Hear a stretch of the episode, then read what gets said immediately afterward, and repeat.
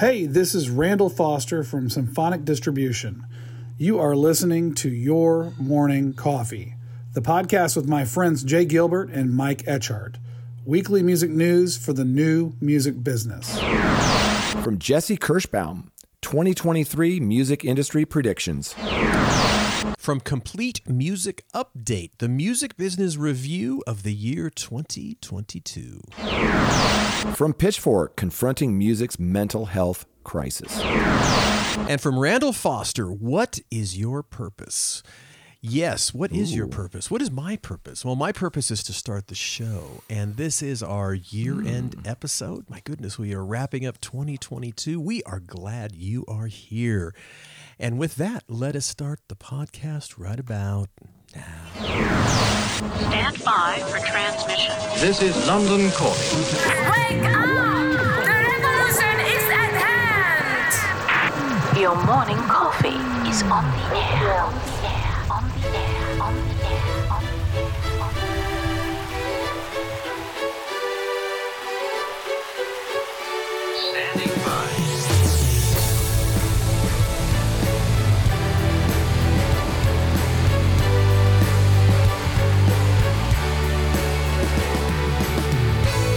Your morning coffee, the weekly music news for the new music business.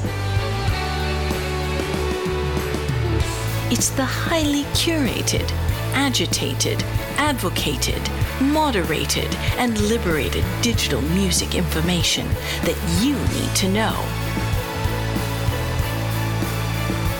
We are your digital music authority. Now, from our studios in Hollywood, California, here's your hosts, Jay Gilbert and Mike Etchart.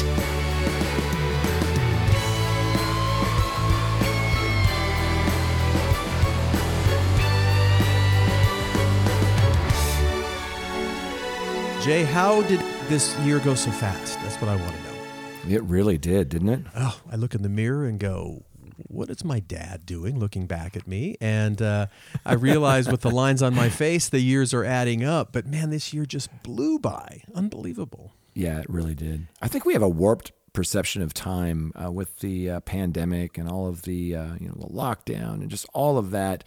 Um, it's just it's really twisted the way I look at the last few years. Yes. and uh, yeah, time is going by very very quickly. It really is, and uh, and as they say too, the older you get, the more or the the lesser percentage a year is of your life, and therefore it feels faster the older you get.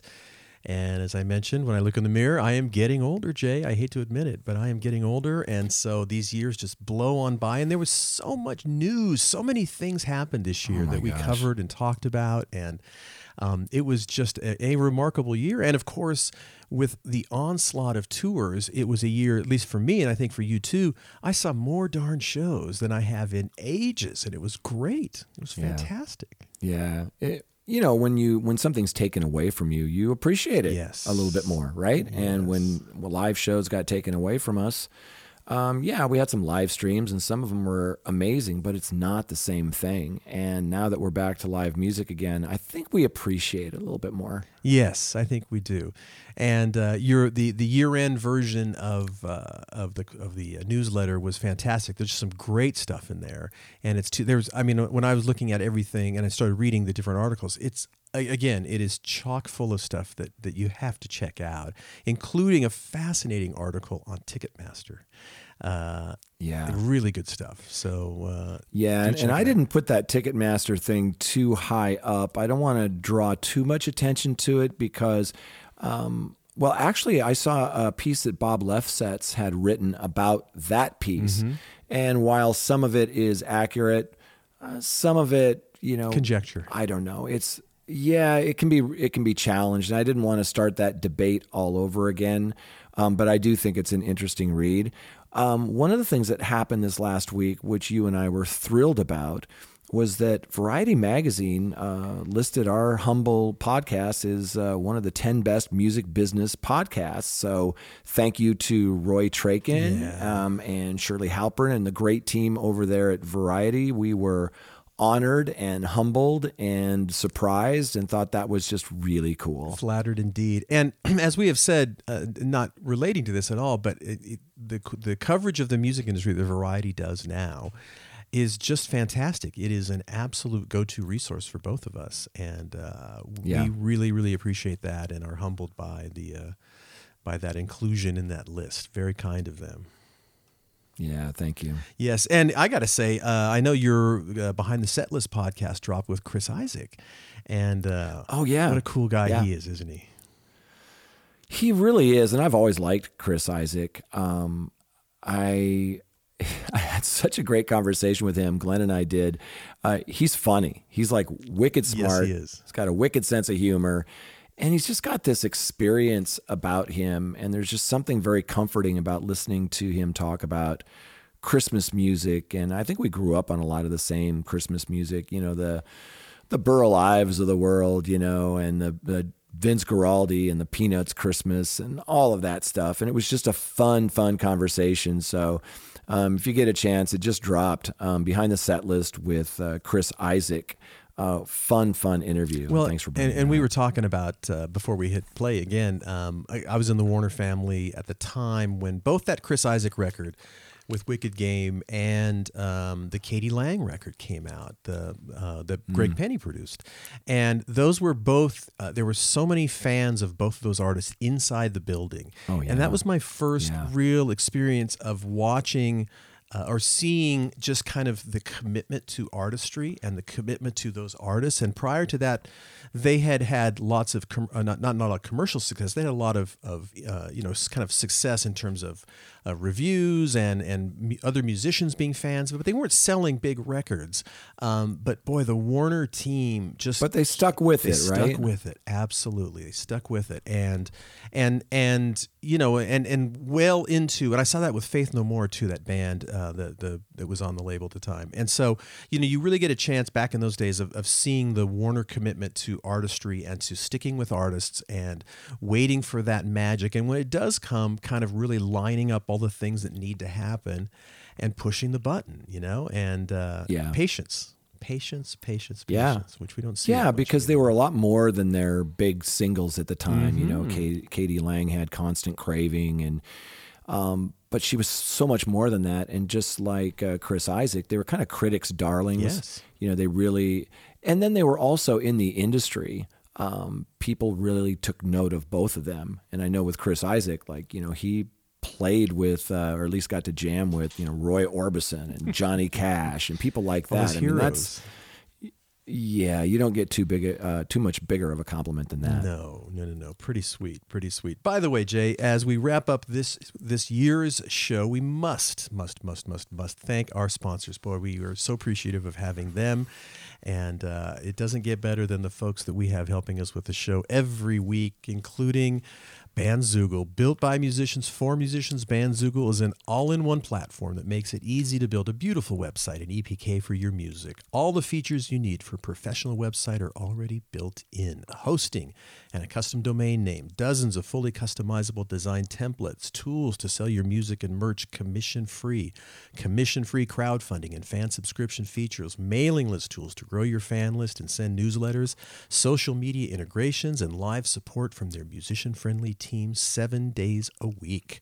Your morning coffee podcast listeners could jump over to bandzoogle.com and try it free for 30 days. Just use the promo code morning coffee, all one word, to get 15% off the first year of any subscription. That's bandzoogle.com, promo code morning coffee.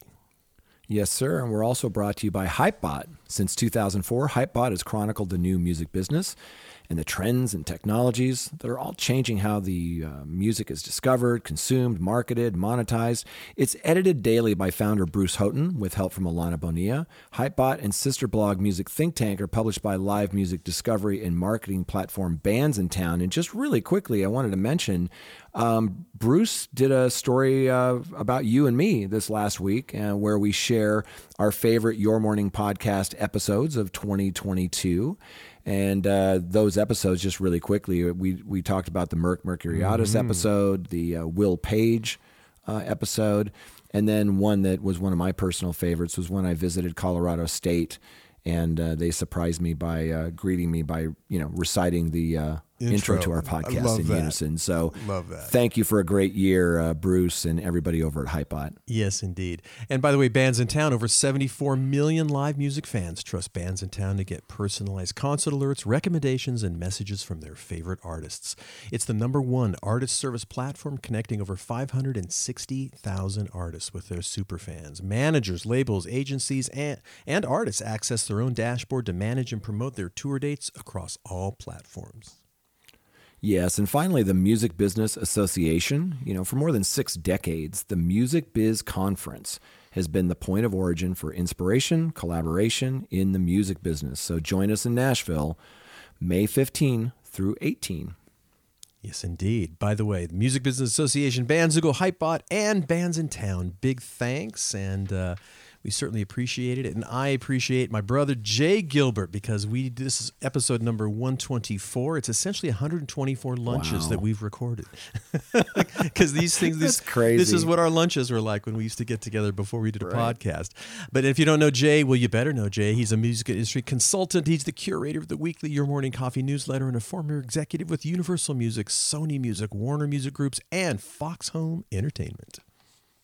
And my handsome co host over here is Mike Etchart, longtime host of Sound and Vision Radio, formerly of SST Records, Warner Music, Capitol EMI, and Universal Music Groups. Indeed, indeed, indeed, indeed. Well, Jay, what do you say we jump into some of these wonderful stories. Well, stories? wait, before we do, Yes. you had told Oh, me about you wanna talk a really cool documentary, and I watched it, and I wanted to talk about it just for a couple of minutes Yes. because you are you are my go-to guy when it comes to document. You always have been, um, and whenever you tell me about one, I always watch it. And this one was so much better than I thought it was going to be because you think with some of these things that maybe you've seen it all, and this one is how Abbey Road Studios. Uh, let's see, the, the documentary is called "If These Walls Could Sing," and there was a Billboard piece that talks about how it came together, and that kind of just whet my appetite for it. But what did you think? I mean, it just when you think you've seen it all, right? Yeah, yeah, yeah. It was a great document. It's on Disney Plus, by the way, and it was put together.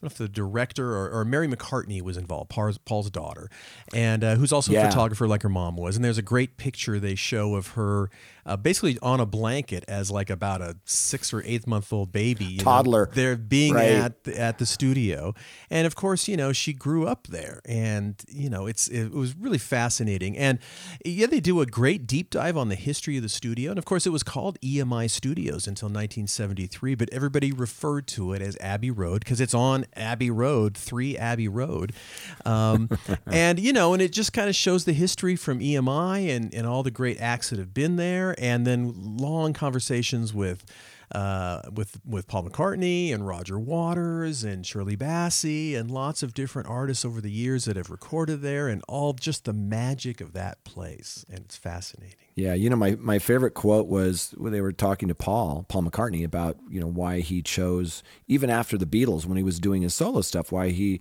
he recorded at other studios from time to time, but he would always go back to Abbey Road. And he said, all the microphones work.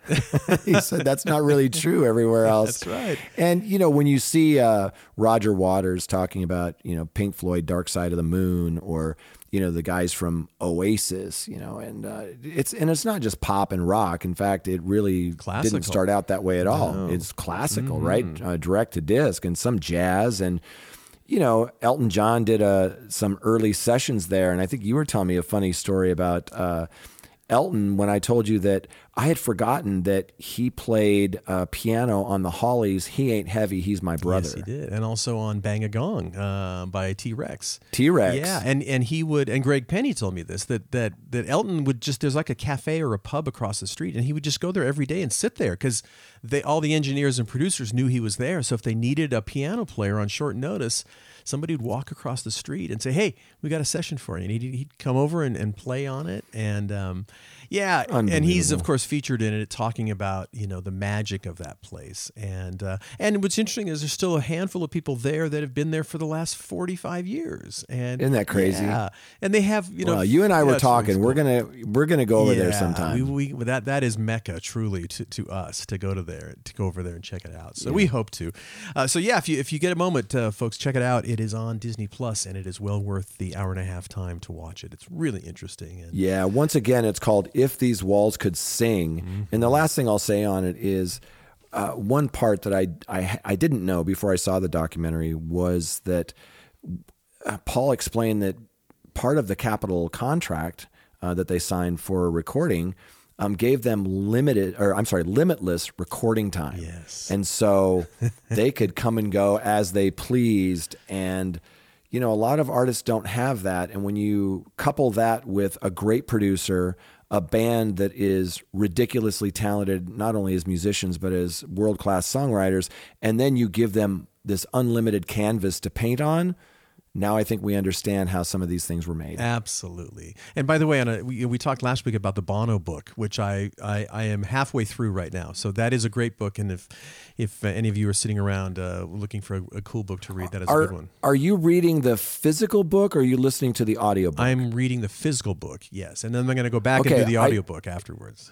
Yeah, it's a whole different experience. Um, the the the audiobook because it's every chapter is based on a song and it's and he's doing a different version of those songs. I hope they put that out as an album or something. But I, I love audiobooks, always have. Um, but I think you're you're really going to enjoy the audiobook, especially after reading the the physical book because it just takes on a whole new meaning. Yeah, yeah, yeah, absolutely. So, okay, now we're going to get into the stories. What do you say, Jay? Yes. The first one is from uh, Jesse Kirshbaum, uh, 2023 music industry projections, and it's in two parts. So uh, it's really Well, one one is kind of a, a recap of 2022. I Mm-hmm. think. Let me look at this really quickly. It's uh, music business review. Yeah, the first one is a music business review of 2022, Mm-hmm. and actually, you know what? I'm, I'm looking at the next story. I'm, I'm skipping ahead. So 2023 music industry projections. Let's just jump in. Um, Jesse runs this really cool site. If you haven't checked it out, called Beats and Bytes. Yes. B Y T E S. Beats and Bytes, and they they've got all sorts of great coverage uh, that we look to all the time. And we've run this before in your morning coffee. And and there are a few things that. Uh, he says here are some key trends that we saw from the year. And one the first one is 100000 songs a day. You know in a world where there's this much content dropping the curators are almost more important than the creatives. Uh, that was a bold statement. And but he's not wrong. You know consistency is now the primary game in town. And that's something that you had mentioned you know in our pregame when we were just talking about life love and the pursuit of happiness that today whether it's streaming tiktok whatever it is you brought it up. Consistency is now that that's the key. Absolutely, sticking with it without a doubt. Uh, he also mentioned TikTokification, the same way MTV impacted the radio star, TikTok impacted the pop star. Songs are getting shorter. Bridges have all but disappeared. Bridges have all but disappeared. Advertising campaigns are incorporating dances, and Gen Z is getting its news on TikTok. Culture is being shifted by this platform for better or worse. And boy, we're going to be talking about TikTok for sure, well, all into 2023. Yeah, we've been talking about that a lot. You know that the all those deals are coming due, uh, or you know they're going to be renegotiated soon between TikTok and the majors. They're happening right now, and that's going to be key. And you know we have to balance that promotion versus the commerce uh, that they generate. I think they generated like something like 12 billion in the last year. So it's it's a real thing. The next one is the end of the genre. Um, songs are now categorized by vibes and moods. So true. Genre bending is the status quo, and the artist's ability to create a movement is more important than their stylistic choices. And I still think that we're in this old world mentality, you know, like radio, where it has to be mm-hmm. siloed. That this is R and B, or you listen to jazz. But then there are these you know these playlists we talk about like pollen and some of these that are really starting to be more based on either a genre or less on a genre and more on a mood or on a demographic so i i think he's absolutely right you know that not only is that kind of what's been happening in this last year but we're going to see more of it in 2023 Right. Of course, he also mentions the year of Bad Bunny and global superstars. And of course, we, we started talking about Bad Bunny ear earlier this year, which led us to our friend Bruno Del Granado down in uh, Miami. Uh, as he says Yeah. here, big artists need to be global now, not just big in America. And Bad Bunny is the prime example. Marketing your campaign globally is the whole shebang. 10 years ago, top five superstars generated 15% of Warner's revenue. Now, the majority of money is coming from being a truly global entertainment co- company operating in over 70 countries. For the superstars, it's no longer a hits business.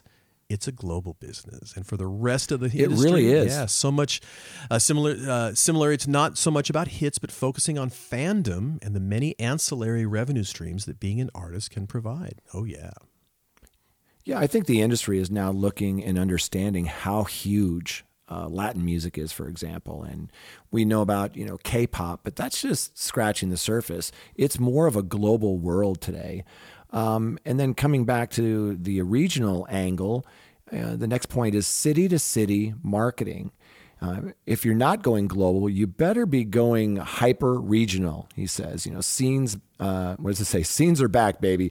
Um, how you run a marketing campaign is in Cleveland is different than how you run one in L.A. or Paris, and that's that's really true. One of the first things we talk about when we're looking to set up an, a release cycle is who's the audience. We got to find your tribe. You may know who your tribe is, maybe you don't. Who do you want your audience to be, and who is it? And it it can be just hyper regional. But to get back to that that last point, once you've had some degree of success, we can see how it is that global marketplace today more than any other time that I can remember. Yeah, absolutely. He also mentions again, looking is more looking back than looking forward, but uh, live streaming consolidation, live streaming content and commerce are sure shots in in his mind. He says it's just a matter of time. A lot of indies tried to stand up brands during the pandemic, but as the dust settles, it's clear the big companies are taking control and building out the live streaming industry.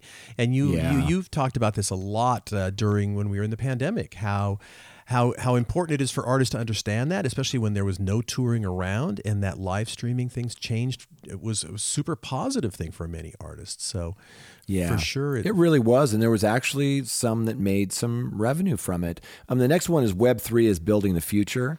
Um, Web three is gaining ground in music and will enhance all facets of the business, just as it did during the first two major online evolutions: merch, fan clubs, ticketing, direct to consumer relationships, pricing, royalty payments and content creation itself are being affected. And I think that's true, um, but it's not lived up to the hype yet. And the folks that I know in the space, um, they're doing some really interesting things with tying physical and digital together and you know looking at virtual worlds and and all of these things but you know there's a lot of hype around it too. And i think part of that was that whole nft gold rush and the confusion surrounding a lot of you know is that you know does the emperor really have any clothes on?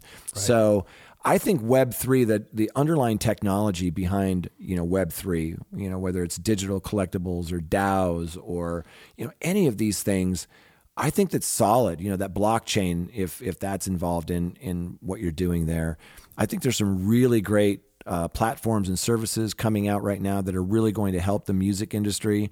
Um, but it's evolving. It's evolving. That's right.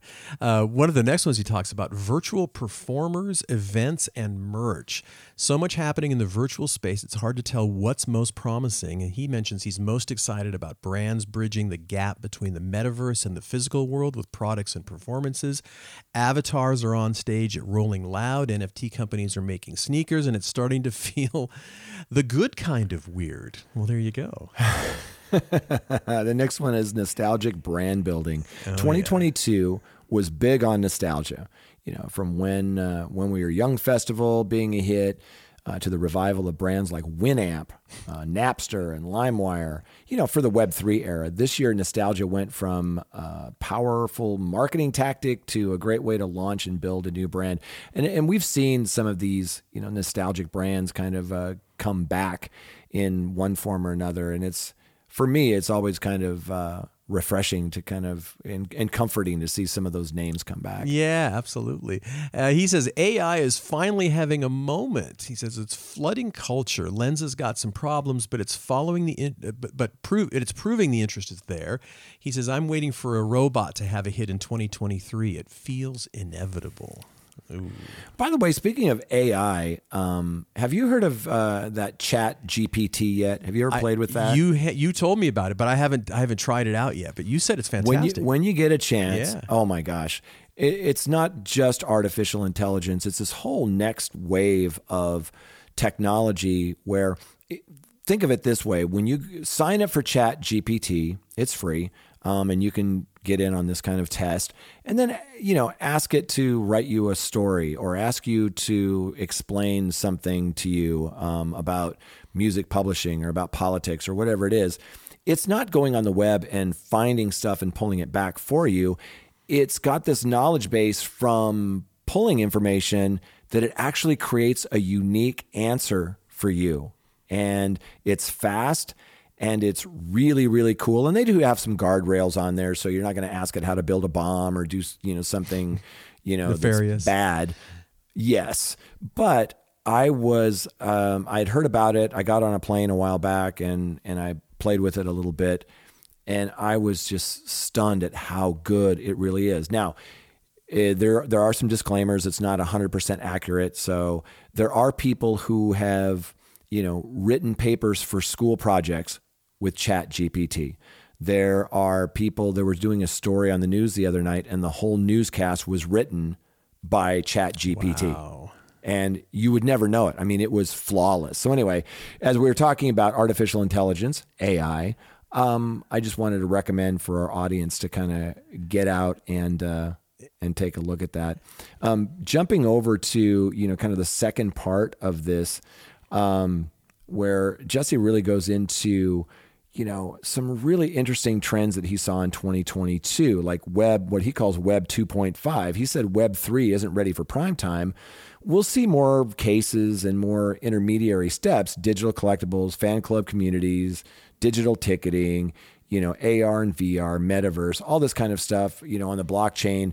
And for a lot of listeners, they're gonna their eyes are gonna gloss over and they're just gonna go, you know, what the hell are you talking about? Don't feel stupid if you don't know a lot of this stuff. It's been around about a week and a half. Mm-hmm. You know, we're all just learning about it. Think of, you know, Web three or you know some of these things as you know think of it like on the virtual side where it's not a physical thing it's like you know you're playing a game and it's a virtual world and you have an avatar and you can buy clothes for it or you know um, you have a digital collectible that may or may not be attached to something that's physical.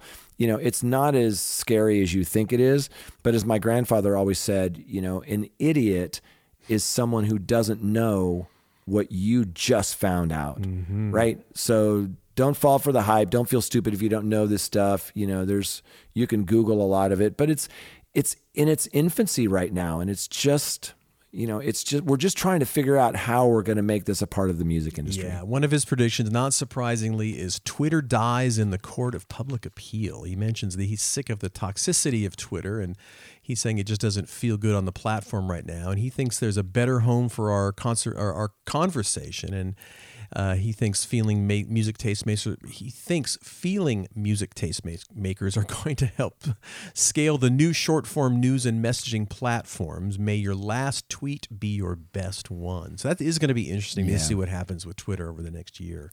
It does it does feel like there's a change. And remember, there was a time not that long ago when MySpace was the king of the hill.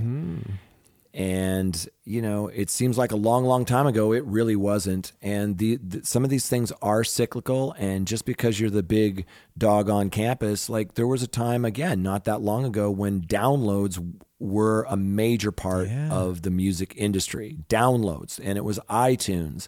And I couldn't imagine at that point of, you know, because of the evolution of going, you know, from ownership, you know, to access, I, I really couldn't think uh, ahead that that celestial jukebox that we used to talk about was going to happen as fast as it did. The next one, hip hop, 50 years old. Next year marks the 50th anniversary of the most important cultural force in our lifetimes.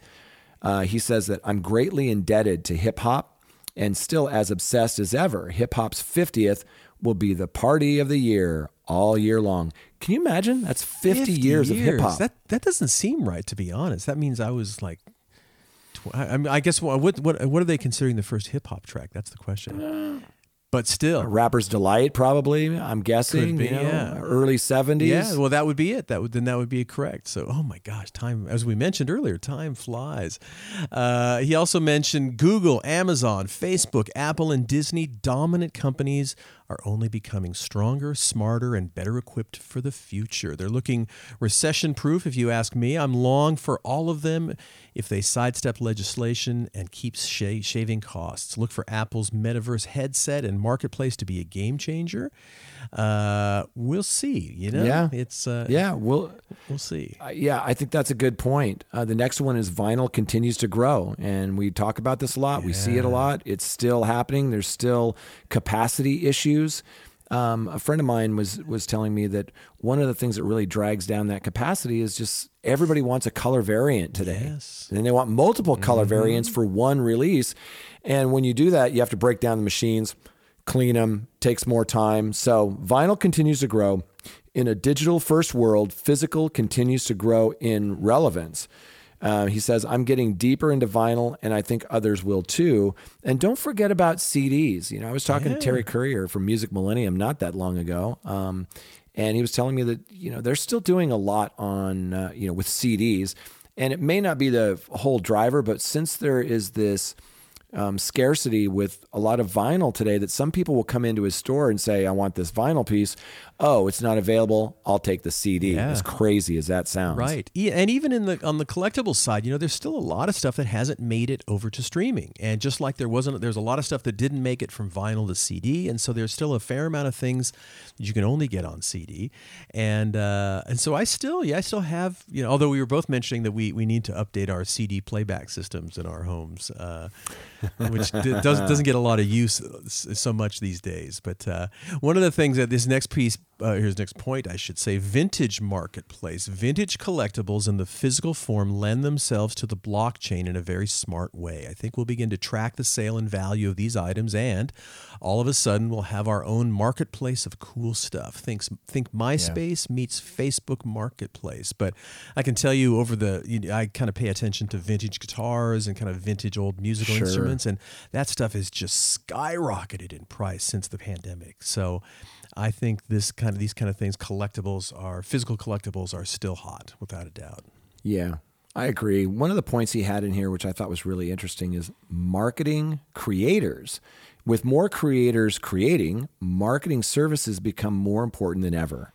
Uh, there's a hole in the market in how to get creators and musicians off the ground. He says, I'd expect an agency, platform, or suite of services to emerge to fill this void because breaking through the noise is such a pain point.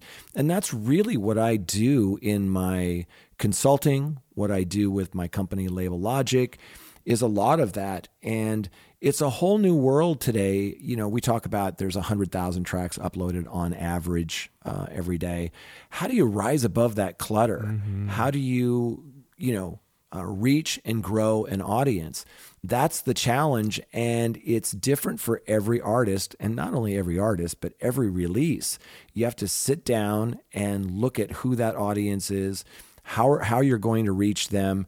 And what you mentioned uh, a few minutes ago, that consistency is key to all of this. But I thought that uh, that was a good point. Yeah, I don't think he's talking about us, but it sort of applies to us. And this next one, Jay, newsletters and podcasts merge.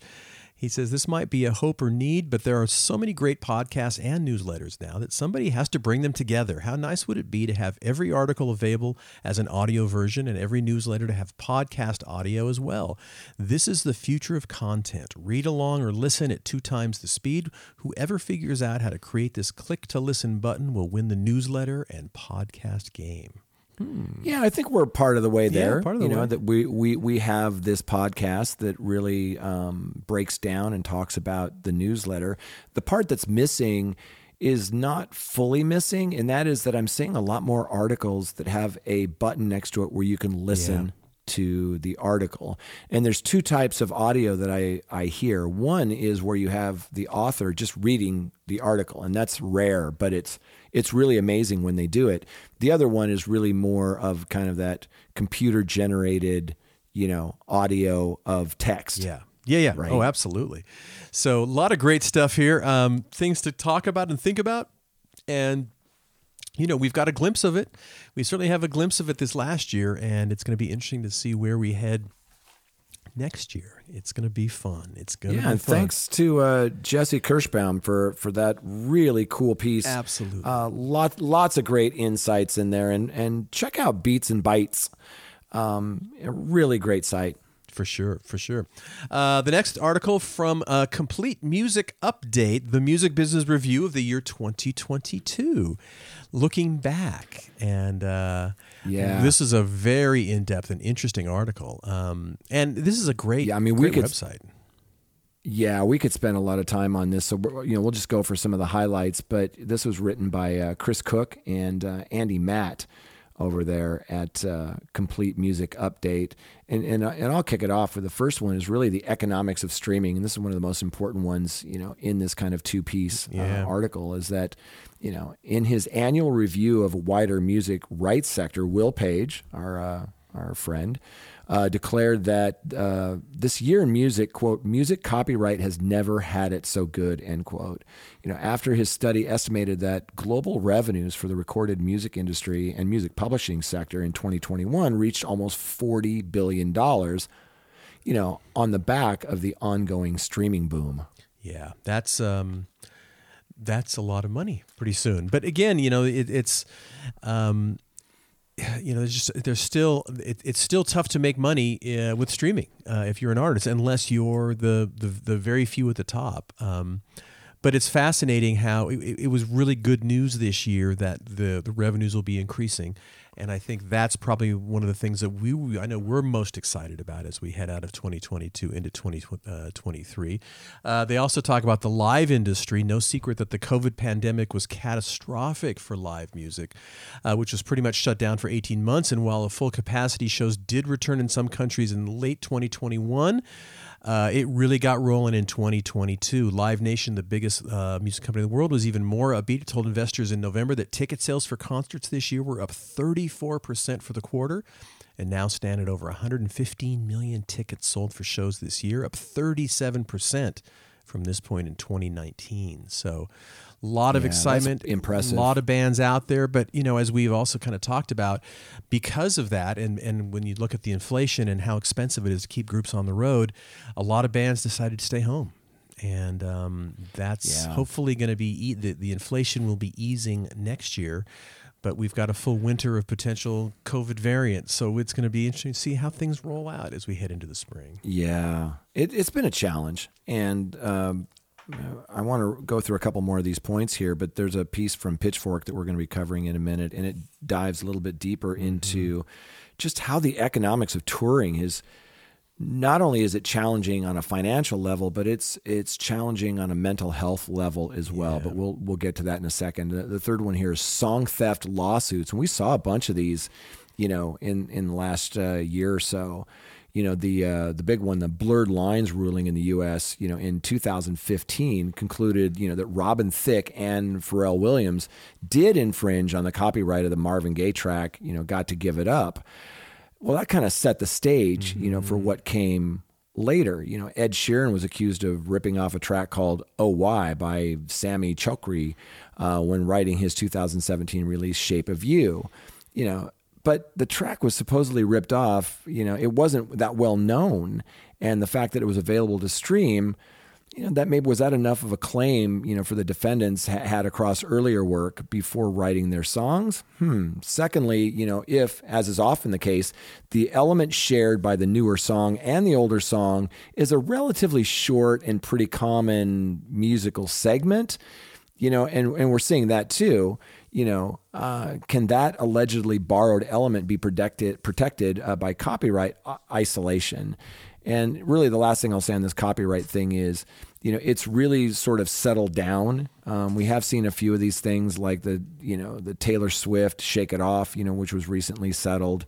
Um, but hopefully, this is an area that we're going to see a little bit less of. Yeah, this next one too was interesting. Interpolation, and what a what a uh, and I wasn't and I know the word, but I I, I don't associate it with with this thing, which is as he goes goes on to say, if you've noticed to any amount of pop radio in the if you've listened, I should say, to any amount of pop radio in the last year, you can't have failed to notice the rise of interpolation in popular music. It's the incorporation of a portion or portions of an existing song into a new one. Unlike sampling, which actually integrates part of an existing recording, interpolation is part of the songwriting process and may, for example, involve using a melody but changing lyrics, creating something new but leaving the original source recognizable.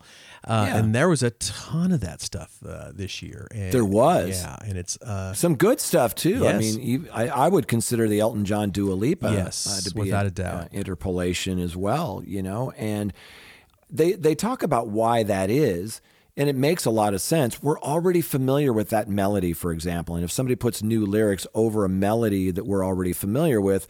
We're already halfway in love with it, right? Sure. So there are some ways that, and, and this has been going on for decades.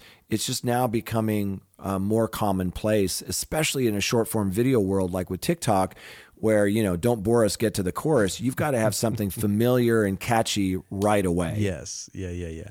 And you know, i and and I wonder if we're going to see more um, more songs being pitched for interpolation, or you say it a little different. You, Yeah. you say interpolation, and maybe that's the right pronunciation. I, don't know. You know, you say tomato. There you say go. E- tomato. Exactly. But uh, you know, with the acquisition of catalogs, it would make sense to br- bring up the value of that. That that might be pitched to different artists, of including certain songs. So we'll see as that rolls out uh, over the next couple of years. Yeah, and people are doing it to avoid getting sued too. Mm-hmm. So to your point, yes, publishers are now being a lot more assertive and aggressive about pitching things for interpolations, and that's new. Um, last year, Paramore's uh, Hayley Williams and Joshua Farro were added as songwriters on Olivia Rodrigo's "Good for You," but that was months after it came out you know, it had been widely pointed out that the new track bore a fairly vague similarity to Paramore's song Misery Business. But instead of even getting into it, it's like, look, we're going to put you on there. Yeah. You know, they don't want to risk any kind of lawsuit or any of that. It's like, look, uh, we'll just share in this. And, and I think that's, that's interesting. And I think it could be healthy for the business as long as it doesn't get too crazy because there's only so many notes and there's only so many, you know, Yeah. uh, one, four, five songs out there that you're going to see similarities in these things. It's going to happen. Yeah, absolutely. Uh, the last point on here is licensing on social media. Well, yeah, of course, for the music industry, it's always been pretty clear that when brands use music and promotional videos posted to platforms like YouTube, Instagram, and TikTok, they need to, to secure bespoke sync licenses because the music licensing deals secured by those social media and user upload platforms themselves only cover user generated content. So, mm-hmm. very interesting. Nevertheless, some brands have in the past posted videos containing music to those platforms, assuming unwisely that the YouTube, Instagram, or TikTok music licenses would apply. This year, we got mm-hmm. clarification in the U.S. courts that those brands are wrong. And the music industry is correct, with energy drink Bang being found liable for copyright infringement for failing to secure bespoke licenses for the music and Right. social media videos. Uh oh. Yeah. Well, and they're also talking about influencers. At what at what point do you become a brand? Yeah. And that's what this article is really pointing to is that if you are an influencer and you're you're posting things user generated content, you're protected under certain rights. But once you become that influencer who's making money and becoming successful, then you become a brand. And what is that tipping point? You know, I think it's a really interesting uh, conversation. You know, it says, what about influencer content? At what point does an individual user uploading videos to a social platform cease to be a user in the context of those platforms' user generated content music licenses? Arguably, in that domain, things are slightly more ambiguous. So, it it's like a lot of this stuff. You know, we always talk about how years ago we didn't have TikTok or we didn't have Peloton or we didn't have Twitch. We're we're going to have to, or even NFTs. We're going to have to develop these new rules for these new technologies, and we are doing that. And smart um, lawyers are deeply engaged in doing that. But it's a whole new music industry, so we're we're going to have to you know learn and, and move with Well, it. and this one ends with saying the music industry is slowly making it easier to secure such licenses, including for more grassroots creators, which is great. You know that is that is again part of the process because it does take a while and it's hard to get those those licenses. And so if that process is is smoothed out a little bit easier and faster. Well, that's just more revenue for the music companies for sure. And of course, it allows people to actually use them in the proper way, which is great. Right. And just really quickly, th- there was a part two to this article, and I just want to touch on a couple of these really quickly. Um, the first one premium streaming, you know, so digital services where users pay a monthly fee. And that's as opposed to some of these, you know, DSPs have an ad supported where you can use the service for free in somewhat limited capacity, but you don't have to pay a monthly fee. So premium streaming uh, streaming continues to generate by far the most income for the recording uh, industry. About 47.3% of global recorded revenues in 2021. Um, and, and I think you're going to see a lot more of that as more people are actually subscribing, and you're getting countries where traditionally they don't pay for subscriptions, um, where they are. And the last thing I'll say, kind of on premium streaming, is that you know, according to our friends over at MIDiA, Spotify accounted for around 30.5 percent of premium subscribers uh, in the in quarter two of this year, with Apple Music in second place, accounting for about almost 14 percent.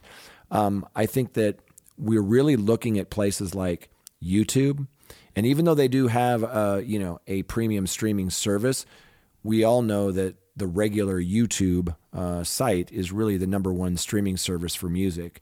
And as Lyor Cohen will t- tell you cheerfully that you know they they contributed about six billion dollars last year uh, to the music industry. Yeah, I was kind of surprised to be honest that, that the number is is not over fifty percent yet in terms of uh, premium streaming accounting in terms of the global music revenues. Uh, Yeah, in the U.S. it is, mm-hmm. and in worldwide it is not yet. Yeah. But then again, you know, streaming in the U.S. is about eighty-three percent of the business, and outside of the U.S., I think it's closer to like sixty-eight percent, give or take. Yeah. I'd have to look it up, but I think that's pretty close. yeah, interesting. Well, all great things and interesting things to kind of wrap our heads around as we head into 2023 and.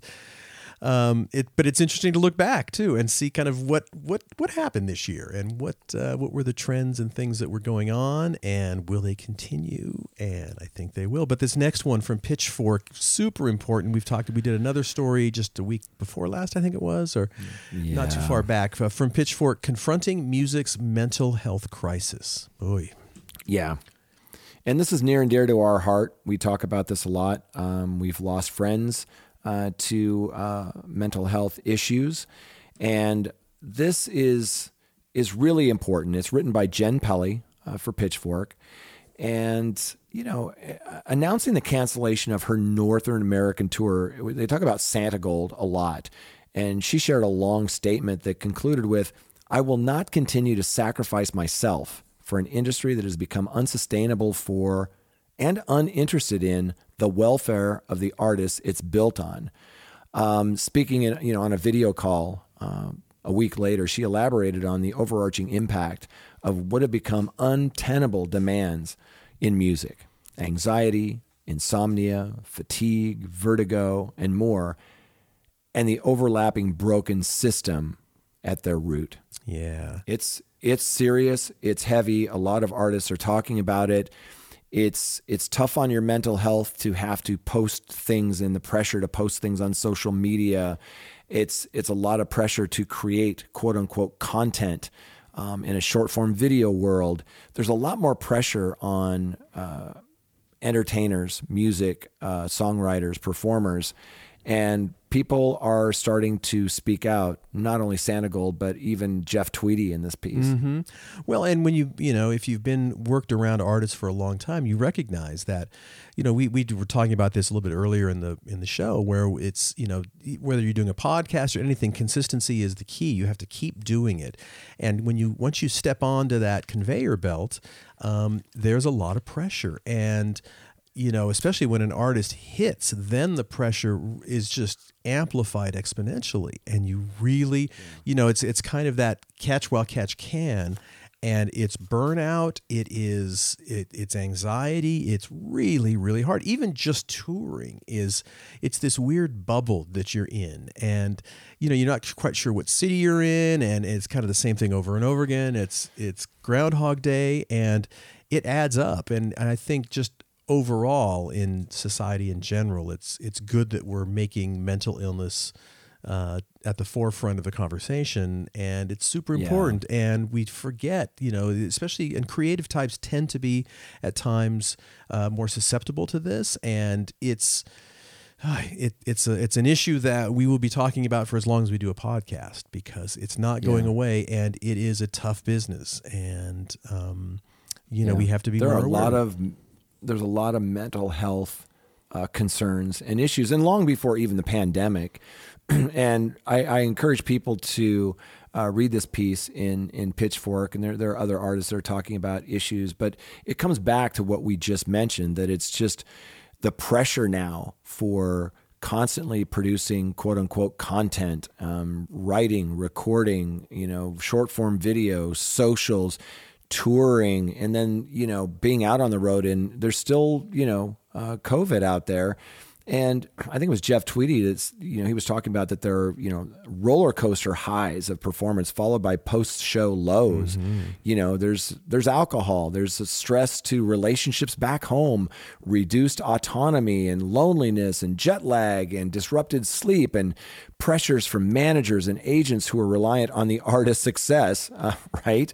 The cumulative effect of all of this can lead to a breaking point. So I would just you know, put a fine point on this by saying if you are uh, an artist, a manager, or even no matter what you do, if you're running into these pressures, seek help because there is help available and there's no shame in reaching out uh, for help. Yeah, I want to read this one paragraph because this really amp or, or exemplifies what we're talking about. It says in a 2019 study, it found that 73% of independent music makers experience anxiety and depression in relation to their work. In 2021, the Journal of Psychiatric Research published a peer-reviewed report titled "Mental Health Issues Among International Touring Professionals in the Music Industry," based on a pre-pandemic survey, survey of about 1,200 people that showed greatly elevated rates of clinical depression and stress in comparison to the general population and levels of suicidal a suicidality that are five times the average of the U.S. population. Musicians have historically gone wildly, well, I would say wild, widely, without health insurance. But as with all of these long-standing problems, more research is needed. But so you've got this kind of combination of so many musicians don't have health insurance, and yet if you're out on the road or you're an independent artist, you know it's it's hard work, it's grueling, it can really be taxing. So we need to always be aware of this stuff. Absolutely. Great piece in Pitchfork. If you need help, please reach out and get help. It's out there for you.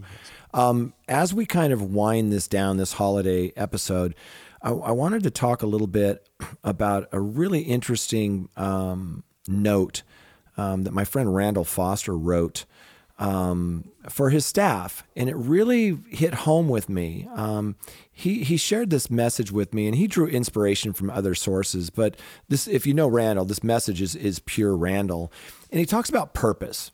And I thought we would kind of end this episode by by sharing this with our audience because it it really hit home with me, um, and it really kind of begs the question you know, what is your purpose? So the title of this piece is Purpose. Again, written by Randall Foster. Uh, he works in Nashville for Symphonic. Uh, one of my favorite people on the planet. Um, just a real down to down to earth guy. Um, and every time I have conversations with him, I feel better at the end of it than I did at the beginning. So I'm going to kick this thing off and and I hope that it kind of moves you as as much as it moved us. Um, so purpose. Why is it we do what we do? A paycheck because it beats working construction or selling insurance? Yeah, sure. But why do we do what we do? Have you ever thought about this? What is our greatest purpose? Creators. We do it for creators. Creation is as old as time, no matter the religion. Creation is an integral part of, genes- of the genesis of all. Hinduism, Taoism, Christianity, Islam all align in this way. Creation is key to everything, and it is the beginning of all. In the beginning, God created. Well, you know how the rest goes. That's right. In our world, creation is the first verse, the first chorus, the first rhyme in a song yet to be written, a hip hop beat that slaps. This creation and those creators, I would surmise, are the why. For many of us, we don't even think about it in that way, as we're rarely part of the creation, but we are the dissemination. We spread the good news of the gospel. Without us, the creation is not heard. The tree falls in the forest and no one is there to hear it, hear it make a sound. Thus, it does not make a sound. We do it for the creators. Which brings us to the creator's ecosystem. There is an ecosystem that surrounds music, a finely balanced and oft unbalanced, unfair ecosystem, but an ecosystem nonetheless. Like all ecosystems, there are many symbiotic pieces of this whole, but without any one piece, the ecosystem would collapse. If you remove oxygen from Earth, all the animals, plants, and trees perish. If you remove only the trees, carbon dioxide creates an unlivable environment. In our ecosystem, if you remove any one piece, things do not work as well. The labels, publishers, managers, agents, PR, touring, bankers, marketers, and the disseminators, the distributors, this is that ecosystem, and we are as integral to it as the grass, trees, and wind are to earth. We are the wind. We spread the creation, the good news of the gospel. So we show up every day. We log into our computers and tackle the Zendesk queue. We go through our HubSpot deals feverishly. We fill the details into Airtable so that marketing can be one of the best advocate possible uh, for artists and labels. We zoom till we can't zoom no more, all in service to our ecosystem, or to, I'm sorry, to our mission, all in the service of our role in the ecosystem and ultimately to our creators. Back to our mission. What is our mission? Mission is what we do, vision is where we want to go, and values are at our core. North Star of goodness, our DNA. Yeah, we will empower the independent music community by providing powerful technology, personalized service, access to additional revenue channels, enhanced marketing, and the industry experience to help realize full client potential. Most important words here empower and potential. Realize full potential. Simply put, we empower potential of the creators. Without us and these efforts, they struggle to succeed. We have a noble task and good task, and we expertly execute that task, our calling, our collective purpose. So as you go forth from these meetings, enjoy your holiday break and come back refreshed in 2023. I beg of you, do not forget the integral role we play. Don't forget the kid dreaming to get out of their bedroom studio to have people listen to their music, their art. Don't forget the label struggling to make ends meet, but continuing to operate in vain because they are called to do so. Don't forget your place here and just how important you are. Each and every one of you in this room has changed an artist's life for the better in one way or another. Each of you makes an impact, whether you account for royalties, assist an artist with strategy, lock in every elusive sync license on the big TV show, or run an ad campaign that ultimately helps the artist find more fans and continues to build their career. Each and every one of you is integral and part of that ecosystem, and that is powerful stuff. Don't ever forget that. Our mission supports the Creator's mission and thus creates our purpose. Always follow that North Star. Always ask yourself, Am I adhering to our mission? In your decision making, as long as the answer is yes, you are moving the needle in the right direction. And you, yes, you, are living and working with purpose, helping creators, which is the most indel- incredible thing when you really think about it. There's nothing more valuable. Uh, thank you all There for being here in this ecosystem for the creators. I see you and I and I appreciate you. What lovely sentiment, and Yeah. absolutely, you know, it's it's a lot of hard work, and we do it for the creators all the time. Yeah, I, I thought that was so eloquently put. I hope that it moved you like it moved us. And uh, thank you, uh, Randall, uh, for sharing that with us. And uh, with that, uh, we can kind of uh, wrap up this uh, uh, wonderful podcast. Yes, today. in our year 2022, we do want to thank the Music Business Association, Bandzoogle, Hypebot, and Bandsintown, and my brother Jay Gilbert for uh, helping me do this every week, and for you all for listening in. Boy, Jay and I do not take it for granted. Let me tell you that for sure. So I hope everyone has a happy, uh, successful, and healthy new year, and um, we look forward to coming back in 2023 and doing this all again. So happy New Year to everybody. Happy New Year. And we will see you next time on the Your Morning Coffee Podcast.